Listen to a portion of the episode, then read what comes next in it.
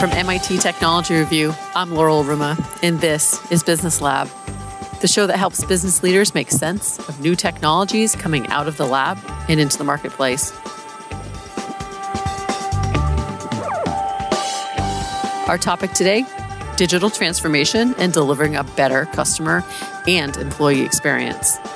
Because of the pandemic, what was once important is now urgent and CEOs are signaling that digital transformation is a top priority. But to succeed, an enterprise needs to focus not on just the technical parts, like optimizing the cloud and AI, but also have a renewed emphasis on people. Two words for you embracing transformation. My guest is Bill Kanarick, EY's Global Chief Transformation Architect for Consulting. He helps clients compete in a digital marketplace and adopt customer centric operating models. A majority of Bill's career has focused on innovation and strategy, mergers and acquisitions, and building the global business. This episode of Business Lab is produced in association with EY. Welcome, Bill. Thank you, Laurel. Thanks for thanks for having me. Excited to be here. You've spent your career focused on customer experience and digital transformation, but also finding what comes next after this pandemic year, it seems that these super abilities of yours will be in high demand. What are you seeing in terms of consequential changes coming out of various industries and companies? So it's a good it's a good question, and and I'll I'll I'll get give you a, at least my perspective on a specific answer to your your, your question. But I, I, also before doing that want to isolate on on one thing, Laurel, you, you pointed out, which is by by helping you know organizations focus or find what comes next. And um, I would suggest that that's not really what matters um, most, because if you look at the world of finding what's next, and you'd say, what's the what's the closest approximation to a world whose uh, you know whose focus is entirely on that? You might say it's you know the you know the, the the venture capital or maybe even the sort of the private equity world. And if you're a baseball fan you know that uh, you know 300 is a pretty good batting average. Um, and that's about as well as the very best vcs bat in, in terms of predicting what's next. So you know the failure rate you know looks more like 7 out of 10 times. Um, and so what we say to organizations and most of the clients we serve call it the you know the fortune you know 2000 um, are not equipped themselves to think like VCs, and so you have to imagine then that their batting average is is considerably lower. Um, but the value creation, which is what this is all about, of course, um, in particular, where the digital transformation imperative um, is reshaping um, how value is aggregated. You know, you look at some pretty obvious, but but also sort of you know stunning observations as relates to that point. You know, Amazon um, on a market capitalization basis worth more than you know you know the the ten biggest retailers in the world combined. So you've got a big a big shift in the value equation there. So you look at some of those things and say. In a world of shifting value, in a world that trades off of these digital principles and digital imperatives, it's not about identifying and or predicting what's next. It's about getting ready for what's next. And the readiness to equip the organization for what comes next is only in part a function of the application of technology. It's far more a function of the application of humanity and the orientation to value creation. And as you get those things right, then then you can start to take advantage of the rich vein of opportunity that that, that the digital transformation uh, market enables. So when you say appreciation of humanity, what does that look like? What business practices would be different nowadays um, with that lens than, say, five, even ten years ago? Yeah, and I think um, what we're what we're seeing, which has really been you know a thread you know throughout the evolution of of the marketplace driven by digital disruption, you know, has been an enormous focus on customer centricity. And I think if you if you look at what's happened just over the course of the past you know uh, 18 months, you know, to quote Lenin, right? There, there, there, there are decades, um, and I'm not talking John now. I'm talking Vladimir. There, there are decades where, where nothing happens, and there are weeks where decades happen. Um, and over the course of, of you know the onset of the pandemic until today, we, we've seen some staggering changes. Right, you know, it took it took you know um, you know ten years for you know e-commerce sales in the U.S. to get to you know low double digits, and it took the period of the pandemic for that percentage of sales to double, right? You know, telehealth visits prior to the pandemic were, you know, four or 5% of all visits to a doctor's office. They're 40 or 50% now. And so you, you've seen some massive you know, changes. And what you've seen is an acceleration to building the business around the specific needs of, of, of, of the customer, of the consumer. So a big area where we're helping clients to, to focus is, is really increasing the depth to which they they understand the you know the, the, the consumer. And if you think about most organizations which have typically been built in sort of industrial sort of stovepipe models where you've got a division that focuses on a particular set of products and services and it's the products and services the manufacturing the distribution the marketing of those that has really been the principal driver of how those divisions have oriented to the marketplace and, and driving growth. And i think now what we're seeing is if you if you if you take that example and say that's a vertical or stovepipe view, customer centricity forces you to take a horizontal view where you're trying to orchestrate across the organization to the benefit of the of the consumer. Now you're putting the human being in the center, not your own organizational structure and need in the center. And that is one of the most significant and most profound uh, changes we've seen, and that is that is intensifying. And you can look at the you know the, the evolution of this since the beginning of, of all of it. You know the the browser in the late '90s, and I think now you know what we're seeing is you know COVID and the you know and the pandemic is another moment, as it were, that has intensified the you know the customer centricity driving the digital transformation agenda. Yeah, you've actually said in the past, digital transformation begins and ends with the customer. So, what should enterprises be really thinking about as they try to shift from being, you know, me centric to we centric?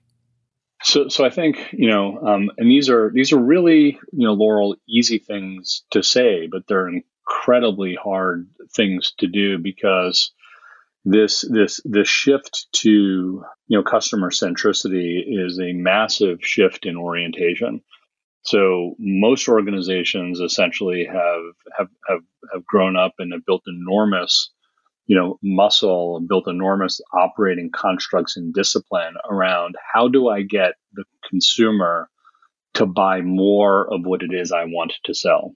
Um, and what we're now saying is you're you're essentially going to reverse that, which is how do I make more of what the consumer wants to buy? And the difference between the first thing and the second thing is like the difference, you know, um, between throwing right-handed and throwing left-handed. You've been throwing, you know, you still have two arms, but you know, you've got one dominant arm, and now all of a sudden you're saying success is going to be a function of, of, of learning to, to to be able to throw with your non your non-dominant uh, arm. It's in, it's it's insanely hard, and in order to do that well, you've got to say I start with a depth of understanding of the needs of the consumer that I serve. And my principal objective against the opportunity around digital transformation is to be the orchestrator of the needs uh, of that consumer, as opposed to the seller of products and services that I've determined I, I want to sell. And so one of the real dynamics we're seeing as relates to consumer centricity is is is um, number one what it takes to to drive to what we might call customer intimacy, um, and I can unpack that for you if that's helpful.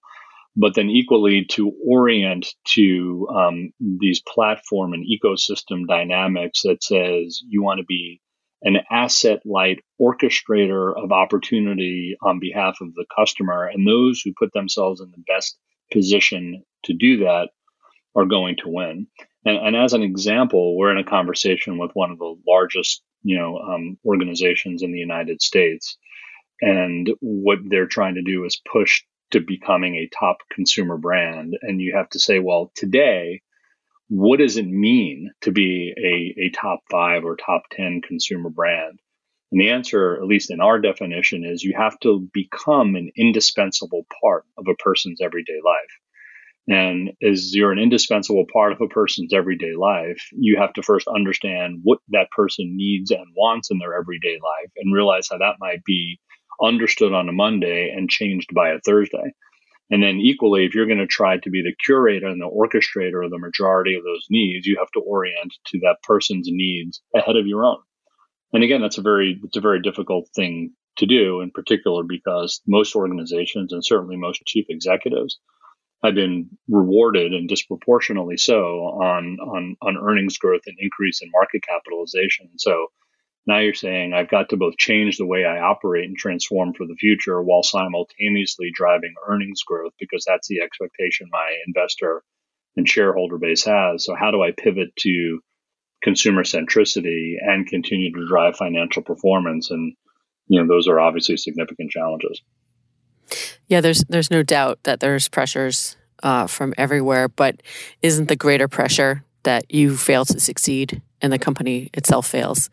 Well, I think I think you're you're right, Laurel, about that. But it, it takes you know um, it takes a certain kind of certain kind of foresight to do that. I mean, most most organizations um, are, are sort of like the individual making a New Year's resolution on the first of January.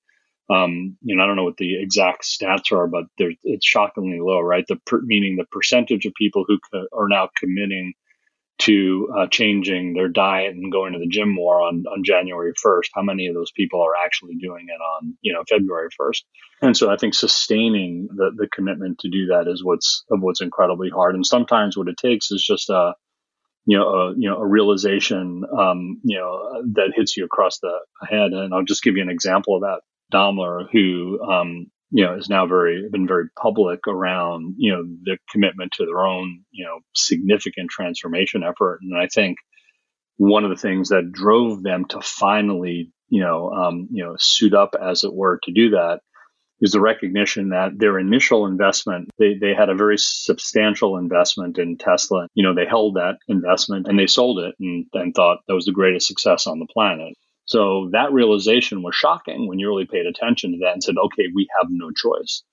But more often than not, the instinct is to is to certainly intellectually acknowledge the need, but to otherwise postpone serious commitment to it because the the risk um, and the consequence is potentially high. So it's not that it's not at some level intellectually obvious; it's just hard, you know, um, you know, to really really commit to it. And and I, I appreciate that's you're, there's lots of competing interests and, and, inherent tension, but that's that's really in many ways where the you know where where where the unlock comes, which is how you we we refer to it oftentimes as the transformation mindset, but how you choose to orient to something. It's the you know it's the it's the classic situation of two people doing the same job. One one person's on on on his knees laying bricks and identifies as a bricklayer, and another person's on his knees laying bricks and identifies as a person building a cathedral. It's the, the and the only thing that's different is a choice of how you orient what it is you're doing. And I think a lot of it comes down to that. Yeah, that's a great way of of um, thinking about it. EY recently released its global uh, CEO imperative study, which surveyed more than 300 chief executive officers from the Forbes Global 2000 companies. And you know, imperative was obviously a very carefully chosen word here um, and the report called it a moment of truth for CEOs. Why is this time right now in a post pandemic world so important for CEOs as well as the whole entire C suite? You know, I think there's, uh, I think there's a couple of reasons. Um, I think, firstly, obviously, um, you know, the the, you know, the the, the pandemic, um, uh, you know, obviously caused enormous, you know, disruption to, you know, to the way the world works. Um, and the the the digital you know the digital transformation market seriously intensified. So if you look at the you know the growth rates of the of the broader digital transformation market, which which you know depending you know, on how you want to look at it, is it's about between hardware, software, and services. It's about a trillion dollar market today, and most most projections have it growing to be you know 2.4 trillion by 2024 so you're talking about a sort of a call it a 15% growth rate and you know two and a half percent of global gdp so it's obviously a, a, huge and massive market unto itself. But if you look at those kinds of growth rates um, and you look at all the dollars being spent in digital transformation um, depending on what dimension of the problem you're in the growth rates range from 19 to 20 at around 6%, um, you know, to all, call it anywhere between 8 or 9%. Um, and that number now looking more like, you know, 12% on the low end and 15% on the high end. So So just in a one year period, what you saw is the, the intensification of commitment to an investment in digital transformation driven by the pandemic. Um, in part because you had to have a distributed workforce, you had to better meet the customer where the customer needed to be met, you had to you know, you had to think about you know, reinvention of your business models and the creation of new revenue streams because you, I mean, necessity being the mother of invention, you just had no choice. So on the on, on one hand, you're saying you know the digital transformation market intensified. The trend line stayed the same, but the acceleration rate against that trend line, if given the numbers I just said, in, in, intensified. So the, the first thing is you kind of had no, you kind of had no choice. The, the the second thing is is that the the changes that were introduced as a result of uh, of, of the pandemic are now you know many believe are going to sustain. I mean, look at the telehealth example. Are, are you going to really go back to a, a doctor's visit in the way you did pre-pandemic? You've learned you know how to use telehealth and there was obviously an enormous amount of convenience in that in that in that example you know you're buying online and picking up curbside or you're ever going to go back to doing it the you know doing it the old way you you, you build habits. So so i think those things are, are, are going to sustain. And of course now what we're seeing is is all is that trend line coupled with a massive economic tailwind. Um, and if you look at the confluence of the, the trend line and the digital transformation imperative, given the onset of the pandemic and the economic tailwind on the back of the pandemic, those, those two factors says that this is a moment in time um, and if you just simply look at how we, at least at EY, believe that market's going to shape over the course of the next couple of years, we think that growth rate, as I talked about, sustains out probably to the end of 2023, and then it kind of levels off.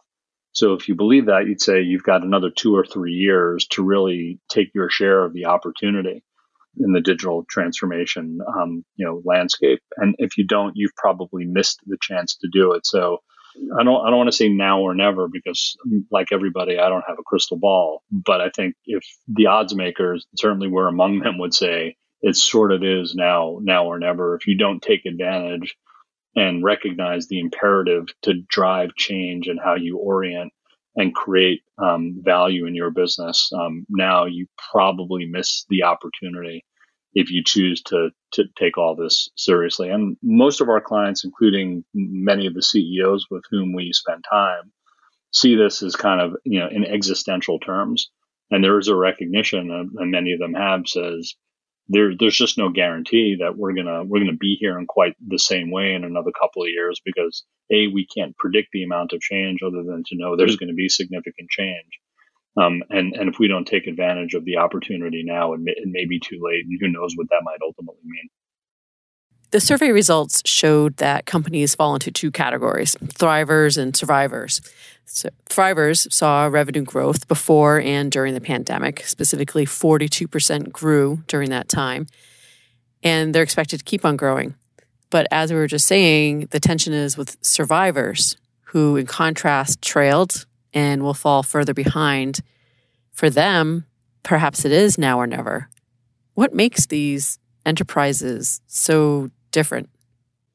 So, so I think there's a there's a few things, um, you know, Laurel, and I, I said f- firstly and very very simply, I think it's about you know commitment and choice, and and you just you just at some level, um, you just got to simply say I'm going I'm going to do this, um, and confront it with the energy necessary to drive a different outcome. But then, secondly, I, I think it's it, it, can become you know pretty daunting as you look at the magnitude of the change you have to confront. Um, and I think what we see in a lot of the conversations we have with clients is while certainly almost everyone is looking for the next big thing, really more specifically, clients um, and organizations are looking for the next set of small things that they can have confidence will become the next big thing.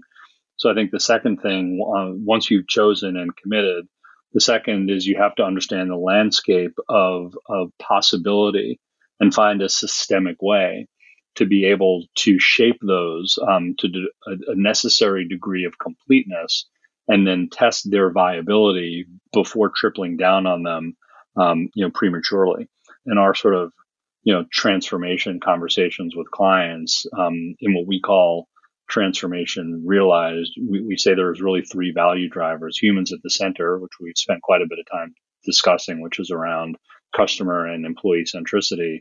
You know, two is innovation at scale, and, and three is technology at speed. While we've covered what's matters in, in, in customer centricity, the innovation at scale point says you have to learn how to identify the series of small things that you can test and deploy and advance or retreat from very, very quickly, very systemically, and build that innovation muscle that you can use uh, to uh, get gain more confidence. Because I think once you've made a commitment, then then you're kind of dealing with this sort of flywheel effect of the relationship between confidence and momentum, and the ability to transform is very much a function of how well you can generate momentum in pursuit of that transformation. But it's hard to generate momentum without having the confidence, you know, to go faster. And so learning how to test and and and and, and learn, as it were, you know, and and go from you know prototyping to MVPs to rollouts.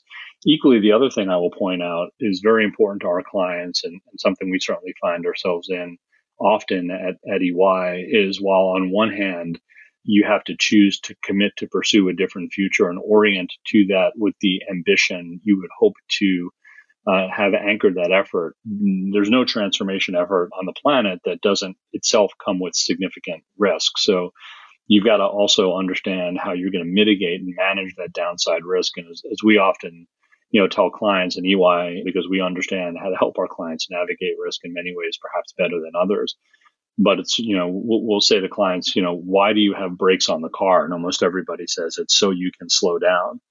And and while on one hand that's true the real reason is you have brakes on the car at least in this context is not so you can slow down but rather so you have the confidence to go faster. So i think the first thing is you've got to commit and choose. The second thing is you have to find the, the set of small things that become the big things and then you've got to orient and apply the right management principles and discipline to manage risks so you can leverage the brakes on the car that give you the confidence to move faster. Yeah, that's a great way of uh, really focusing the intent of that imperative.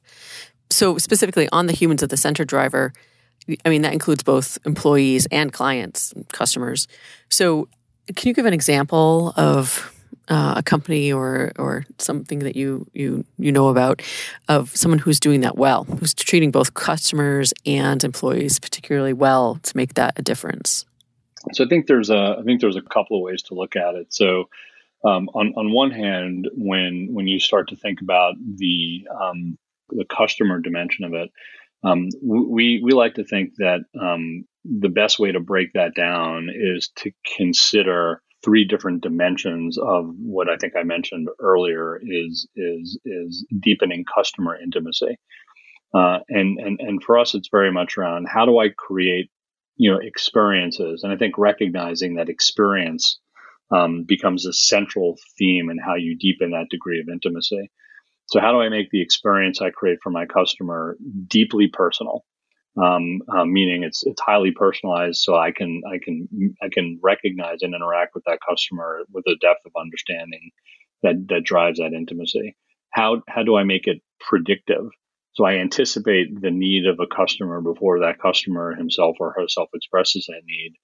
And then how do I make it adaptive where I recognize the context and the environment in which that, that, that person, um, uh, well, uh, you know, physically is and as our devices um, are interacting more with our environments, as environments themselves are getting smart, whether those are homes or whether those are venues, and we ultimately all get back to them, or, or cities, or whatever the case may be. Um, so personalized, predictive, and, and, and, and, adaptive. And I think if you look at those principles, you might look at organizations like Amazon and, and, and Apple, but you know others. You know, look at Pizza Hut. Um, you know, and and and and, you know, Domino's, two, two, two examples just in the in, in the food space, um, are, are doing a really a really wonderful job of that. I think on the employee side, a big factor is is number one. Certainly, we saw uh, you know a big move to you know remote working and and employee enablement, and that certainly intensified for for obviously uh, necessary reasons across the pandemic. But one of the things that we find in a lot of these you know transformation um, scenarios is that the organizations that manage to drive a lot of momentum are ones that best engage and maintain belief across their employee base because the you know the biggest threat in many cases to the success and therefore then the failure on the threat side to the transformation effort is the participants in the organization just lose belief. Like, why are we doing this in the first place? So the more you can sustain engagement to create belief to drive momentum in your transformation, and those that are recognizing, you know, the you know the purpose, the ultimate why they exist in in you know in the world, and how the transformation efforts feed into, you know, their you know their ultimate purpose. Um, you know, sort of, you know, uh, as you know, to, to, use a Simon Sinek quote, which is pretty good, is you know, you know, Martin Luther King gave the "I have a dream" speech, not the "I have a plan" speech, and so you know the the the, you know the the you know the employee base is obviously um, they're they're a big constituent and obviously need to be quote unquote buyers and believers in in, in the future journey, and so the more you can anchor this in in, in, in purpose and why in particular obviously is you know you know millennials consume a larger and larger percent of the workforce obviously, um, you know, belief and, and, and, meaning and engagement are pretty important principles for that large and critical constituency. So, um, those are some of the things that we, you know, we help our help our clients to try to understand. Yeah, no, I think that's uh, particularly important. As you said, it's not just a generational shift; it's the um, ubiquity of products and and how you can help folks with their everyday lives, and that those are the products that are becoming more and services more and more in demand. Just a slight shift on that, though, as we become more focused on our devices, more reliant on uh, corporations for those you know ubiquitous needs. Uh, according to the CEO Imperative study, only one third of global uh, CEO respondents said with any kind of confidence that customers can trust us with their data. So one third is a pretty low amount. Is it still possible to deliver customer experience and achieve customer intimacy without the right data capabilities or any of that trust? Uh, I'm going to give you a simple one word answer to that question, and, and the answer is no. You cannot. Um, this is this is entirely a, a data driven exercise, and, and, so I think you got to sort of break that down um, um, in, into some componentry, uh, Laura, to really understand it. So, so the in no particular order, but the first thing I would say, uh, meaning order of importance, right? The, the first thing I'd say is that yes, you're right. Trust is um, a critical dimension. You know, am I willing to, you know, uh, give up my my data, as it were, to some third party? And so you've got to consider that that that dimension. I think the more you know, the more um, the more breaches we see, the more obviously um, you know uh, human beings are, are, are are sort of skeptical. But I think there's another dimension of it, which is which is less about trust and more about value. Which is if I'm going to give up something of mine to you, um, I have to receive something of value in exchange for doing that. So if you don't improve the experience in a meaningful way, and I receive no value in return for for allowing you to leverage my data, what's my incentive to do it? So trust is one issue, but equally the value of, of the experience delivered as a result of that is is another dimension. And it goes back to the thing we were talking about customer centricity at the top is if you're simply using my data to better sell me the things you want to sell, but do that with more intensity, I'm less interested if you're really interested to understand how I want to interact, what I want to buy, where I want to buy, why I want to buy, then I'm then I'm a little um, I'm a little more more more flexible. I think we understand this value exchange paradigm pretty well. The the, the second thing, um, and and this is a, probably a conversation unto itself, but most organizations don't actually have the data architecture environments in in the way they think about their their broader technology environments built well enough in order to drive to this data centric environment we need to to triple down on. So the, the second thing is rethink your data architecture environments. We would often talk with clients about this notion of creating a you know a data fabric that starts to stitch together the disparate data sources needed in order to drive that value exchange I talked about at the top, what, what in the past one might have only thought about as data warehouses or data lakes, but those, those have some inherent you know struggles uh, unto themselves.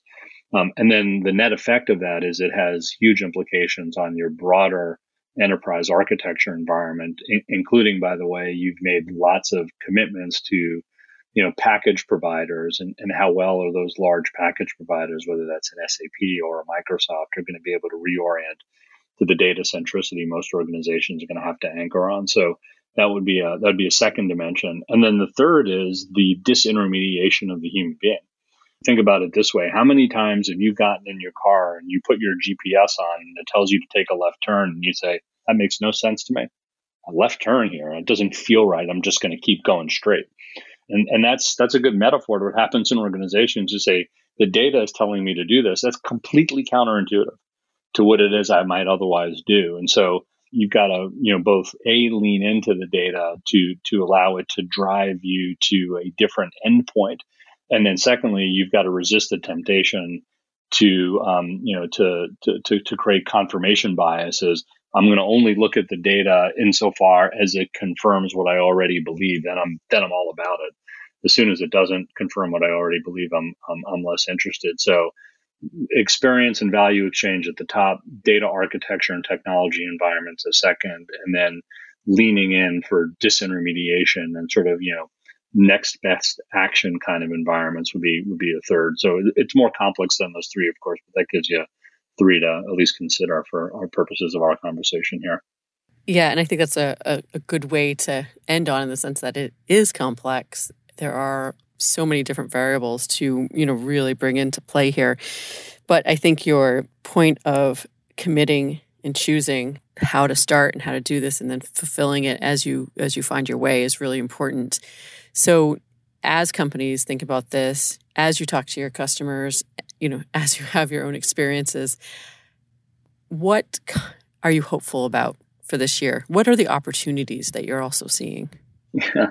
Well, I, I have to, um, in the in the in the spirit uh, of, of, pure openness, uh, Laurel, I'll, I'll, tell you that by nature, and I'm an I'm an incredibly hopeful and optimistic person. So, nine point nine uh, times out of ten, I'm going to always see um, upside. I'm definitely a glass is is is half um, is half uh, full uh, and more than half full kind of person. So, I'm incredibly um, uh, I'm incredibly optimistic. Um, uh, and and equally, um, uh, I'm incredibly excited, and I think that enthusiasm is widely shared uh, across my my my EY you know uh, partners and colleagues and, and and beyond. You know, my partners and colleagues in in, in the world. If you just simply look at you know the past you know year and a half um, and the rate the rate of change and, and frankly in many cases the rate of against you know seemingly insurmountable odds the amount of you know sort of prosperity and reinvention we were able to you know to generate is is, is staggering. What we saw in the past year and a half accelerated us in 18 months. You know, back to my Lennon quote, beyond what would have otherwise been the case. We probably saw 10 years of innovation and reinvention in in, in, in 18 months, and I see absolutely no reason why that momentum is not going to continue. Um, and in particular, now I think we'll be able to not only continue it, but we'll be able to do it in an environment where you know the the you know the the economy um, is, is going to be a much better friend um, to uh, creating the comfort necessary to continue um, to continue investing. Um, and we continue to see you know new ideas and new technologies and new and new sources of inspiration every day. And I think um, you know the past you know 18 months has also taught you know um, individuals and organizations how to learn and and, and adapt in in some really you know, really, really profound ways. And so I'm super optimistic because I believe that that's, you know, that that's going to, you know, to continue. Um, but, but also, I guess, um, you know, since, since it seems that we're, um, we're moving to kind of wrap here, I'll, I'll, give you one, one anecdote that I think kind of, kind of, you know, sums up, um, where I would hope most, most organizations and in particular most, most C-suites and, and boards can get to is, um, I was having this conversation uh, with a client in the context of um, of their digital transformation journey, where I introduced Muhammad Ali into the conversation. Um, and I said, you need to look no further than you know than Muhammad Ali for for how we move forward. And of course, you know, the person looks at me like I've got nine heads. I don't understand how Muhammad Ali is relevant to this conversation at all. We're talking about enterprise architecture. What did Ali ever know about that? Um, and and so so so I asked him a, a, question. I said, you know, what is what is what would you say is Muhammad Ali's most famous saying? So if I would ask you, Laurel, that same question, what what is Muhammad Ali's most famous saying? Oh my goodness! Now you put me on the spot. It's um, yeah. float like a butterfly, sting like a bee. Boy, almost everybody says that, and you're not wrong. That is certainly one of them. But but he was equally famous for saying, "I am the greatest." Right? I oh, think we were how many? I'm the greatest. What's really fascinating about that is when he started saying that. Muhammad Ali um, fought his uh, first professional fight uh, against uh, against Sonny Liston in the early '60s, um, and he started saying, "I am the greatest" before you know um, before and then just as he was entering the ranks of being a professional fighter. Uh, and so I think when you look back on on his career, I think you could argue he sure as heck was the greatest. But you might say, at what point in time did he become the greatest? Somebody would say, well, he became the greatest once he beat Joe Frazier, and you know, and you know, or it was the Thrilla in Manila. He became the greatest. And the answer is no. That's not when he became the greatest. He became greatest the day he just decided to be. And, and I think that's one of the things that that we see. And I think I personally see a lot more organizations, a lot more chief, you know, many more chief executives choosing to make that Ali like commitment. And I think more will follow. Um, so I'm, I'm, I'm, super, I'm optimistic for, you know, for, for that reason. And that's why I think, you know, one of the, one of the best sources of inspiration in the digital transformation journey is, um, for me and now for this particular client with whom I share that anecdote is Muhammad Ali. So I'll, I'll, I'll leave you with that. That's fantastic. Thank you so much for the great conversation today on the Business Lab, Bill. It's uh, been my pleasure. Thanks for uh, thanks for having me. That was Bill Kanarick, EY's Global Chief Transformation Architect for Consulting, who I spoke with from Cambridge, Massachusetts, the home of MIT and MIT Technology Review, overlooking the Charles River.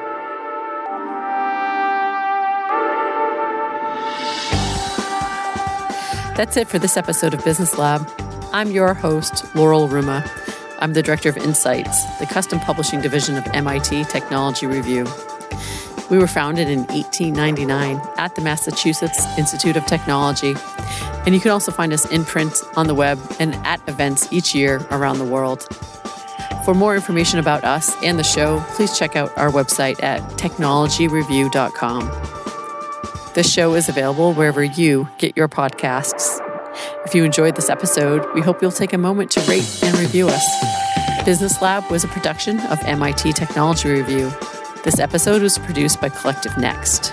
Thanks for listening. The views of the EY person reflected in this podcast are his or her own views and do not necessarily reflect the views of the global EY organization or its member firms.